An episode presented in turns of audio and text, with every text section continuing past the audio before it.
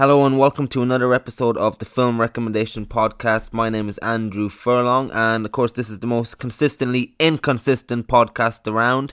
Um, but hopefully, that's going to change now, and we'll try and do two episodes a month from now on. And this episode, I will be going through some films I've watched over the last few weeks, and hopefully recommending some good movie titles for you to enjoy. Um, so the first film I will be reviewing this week is a film called Frances Ha, um, directed by Noah Baumbach, who people might know from such films as Greenberg, While We're Young, Margaret at the Wedding, and The Squid and the Whale, um, the latter of which I hated with a passion, quite honestly.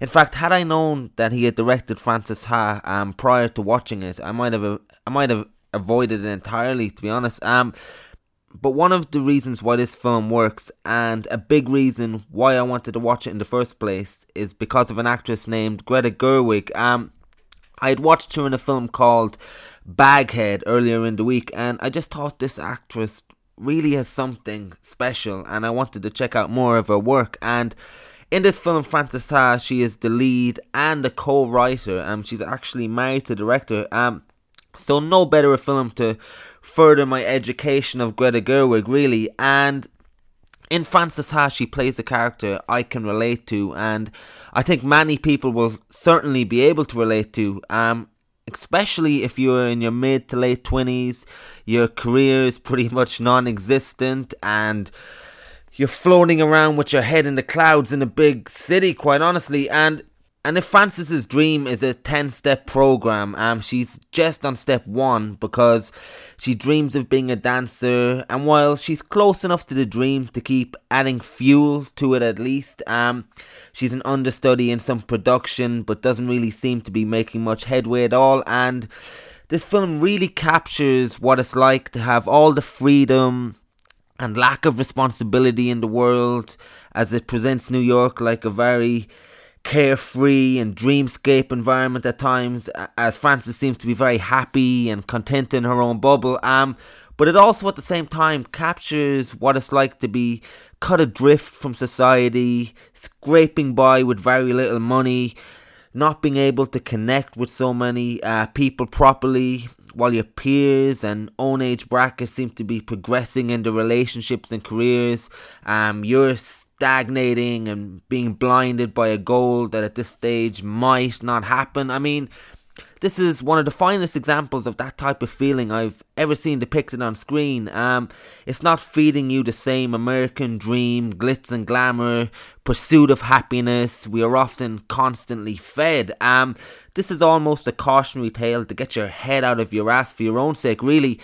Um, but at the same time, it's never judgmental of any of his characters. Um, how time progresses in this movie is a really nice touch too. Um, we never really know how much time has passed. Um, but it seems to be depicted through the different apartments and friends' places where Frances seems to be living at different junctures throughout the movie. Um, so time constantly jumps while Frances's mindset and wandering nature pretty much uh, stays the same. Um, to be honest, I can't recommend this film enough. Um, it went straight into my top 100 movies of all time. It's funny, realistic, a fascinating character study with an absolute fantastic actress in the lead, and one of the best soundtracks to a film I've heard in a while. Um, so that is Frances Ha, and check that one out immediately. I doubt you will be disappointed. The next film I will be reviewing is The Good Lie. Yes, hello, this is Carrie. Pick up who? I'm just supposed to help them find jobs. You must be the guys from uh, Somalia, Senegal, Sudan. Did your luggage come down the chute? Great. Where is your husband? No, I'm not married. I provide for myself. Your survival skills are very impressive. Thanks. I'll call you tomorrow morning and we'll start the job hunt. I need your help. Are there any dangerous animals in this area? Such as? Lions.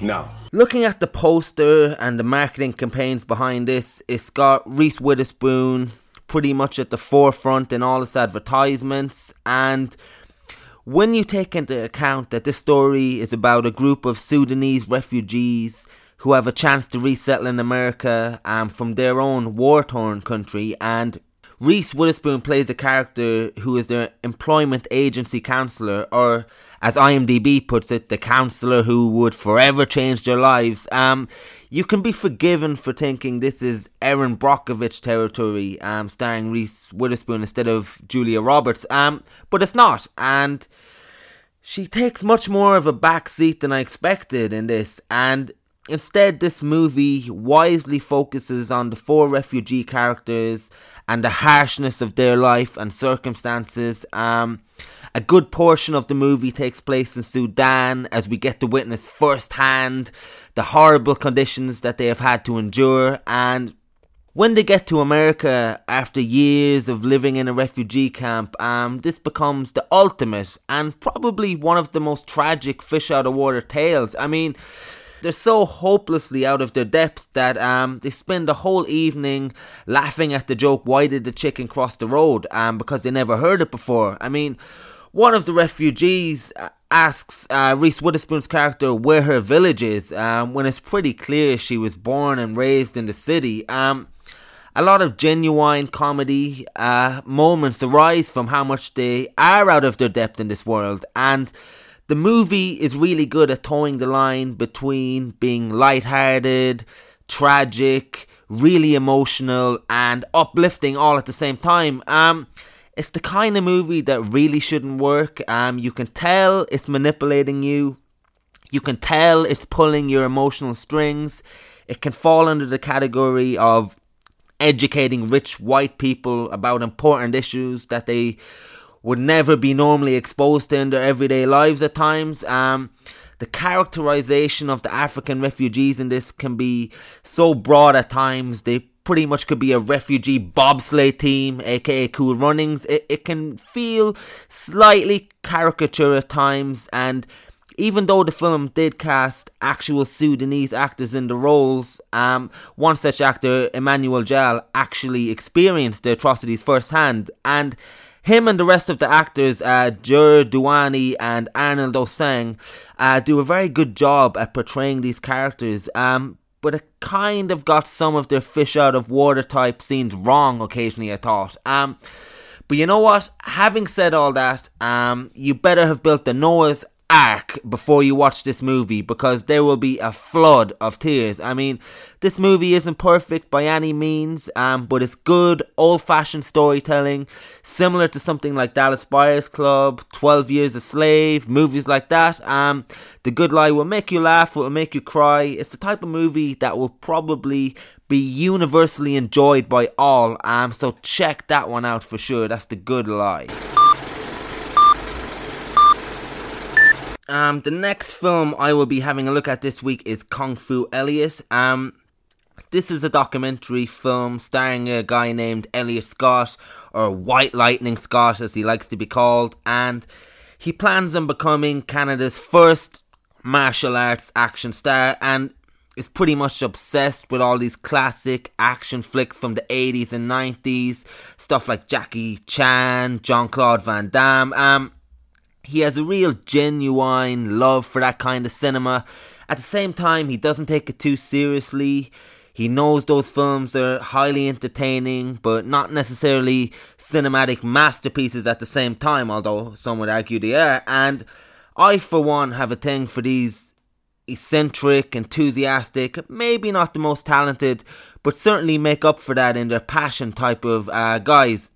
I especially like to see these type of characters in documentaries. I, I don't know if I can see a bit of myself in these guys or what. Um, but either way, I always find them fascinating, and I think the benchmark for that type of character is uh, Mark Borchardt f- from American Movie, which I guess I'll have to stop mentioning for a while after this episode, since I seem to be doing it every week. Um, but you know, if I suspect that a documentary has a similar type of character at a center as him, then I'm definitely going to watch it. And if it's about movie making, even better. And this guy, Kung Fu Elliot, at least on the surface, seemed like that type of guy. Um, his movies clearly sucked. Um, he seemed somewhat delusional in what he could achieve. Um, but everybody loves a trier, and he comes across like a very likable guy. Um, He has a long suffering girlfriend that helps him in all his filming endeavours and supports him financially. And Elliot hangs around with equally passionate and eccentric actors who are also pretty lacking in talent as well. Um, there's a whole lot of American movie like comedy in Kung Fu Elliot too. Um, where he's doing his own stunts like jumping through fire or filming a sword fight by a lake, only to have children who are playing nearby get in the way of the shot. And it's got a lot of stuff like that. And then the movie takes a drastic turn. And now I'm not going to sit here on this podcast and tell you what happens or ruin the movie for you. Um, because you need to watch it to find out. Um, but this movie takes a direction I didn't expect, and it becomes quite an uncomfortable uh, watch. And it will really make you reevaluate Elliot as a man, as a karate champion, and really make you wonder how deluded and and why he even agreed to the documentary in the first place quite honestly. Um but it's certainly a unique documentary and a recommendation. It's it's, it's a very good uh, watch The next film I will be looking at this week is Terminator Genisys. My whole life, I prepared my son to lead humanity in the fight against the machines. On this night, we take back our world! But there was one thing I could never prepare him for. The machines tried to rig the game. Send a Terminator back to the time before the war to kill my mother. I'll go back. Let me save her.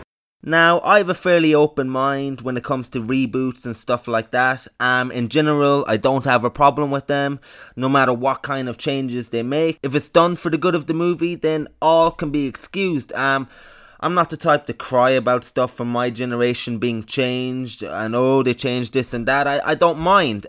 As long as they never remake Back to the Future starring Justin Bieber, we are cool. And after all, Terminator 2 was essentially a reboot of Terminator 1 in many ways. It's got the same film beats, a lot of the chases happen at the same time. I think both movies even end in some sort of factory. Um, they flipped the first one by making Arnie uh, the good guy in the second one. I bet at the I bet at the time people were probably complaining about that also. Um, so move with the times or change the timeline, as I always say, or at least I'll start saying from now on. Um, anyway, um, Terminator Genisys is an absolute mess of a movie. I I wasn't even too hard on Terminator Three. Um, but this one is inexcusable. Um, first of all, let's talk about the casting. Um, Emilia Clarke, aka Khaleesi, uh, can't act. Full stop. Um, Let's not confuse a powerful character in something like Game of Thrones for a powerful actor. And taking over from Linda Hamilton, who played Sarah Connor last time, um, is always going to be hard. But I'm convinced Emilia Clarke doesn't have a clue how to act. Um, her only acting credit before Game of Thrones was the BBC show Doctors, and that is her level. Absolutely awful actress. Um, which moves me on to the other lead who plays Kyle Reese, played by um, Jai Courtney, um, aka Bruce Willis's son in Die Hard 5. I mean, casting these two alone is sure to kill any franchise. I mean, you would find more chemistry in a 5th century monastery in the Dark Ages than between these two leads. And when you're being outacted by Arnold Schwarzenegger, who is actually playing a robot, um, you know you're in trouble. Um, both of them should be taken out back and terminated. Um, so that's all I'll say about that. Um, but you know, Arnie himself is very good in this. I mean, this is the role he was born to play, and if you are an Arnie fan, which I am, um, this is the one saving grace of this movie. Um, this is probably the best he's been on screen in a long time, and actually, the Terminator in this is the closest thing in this mess of a movie um, to the emotional heart of the story,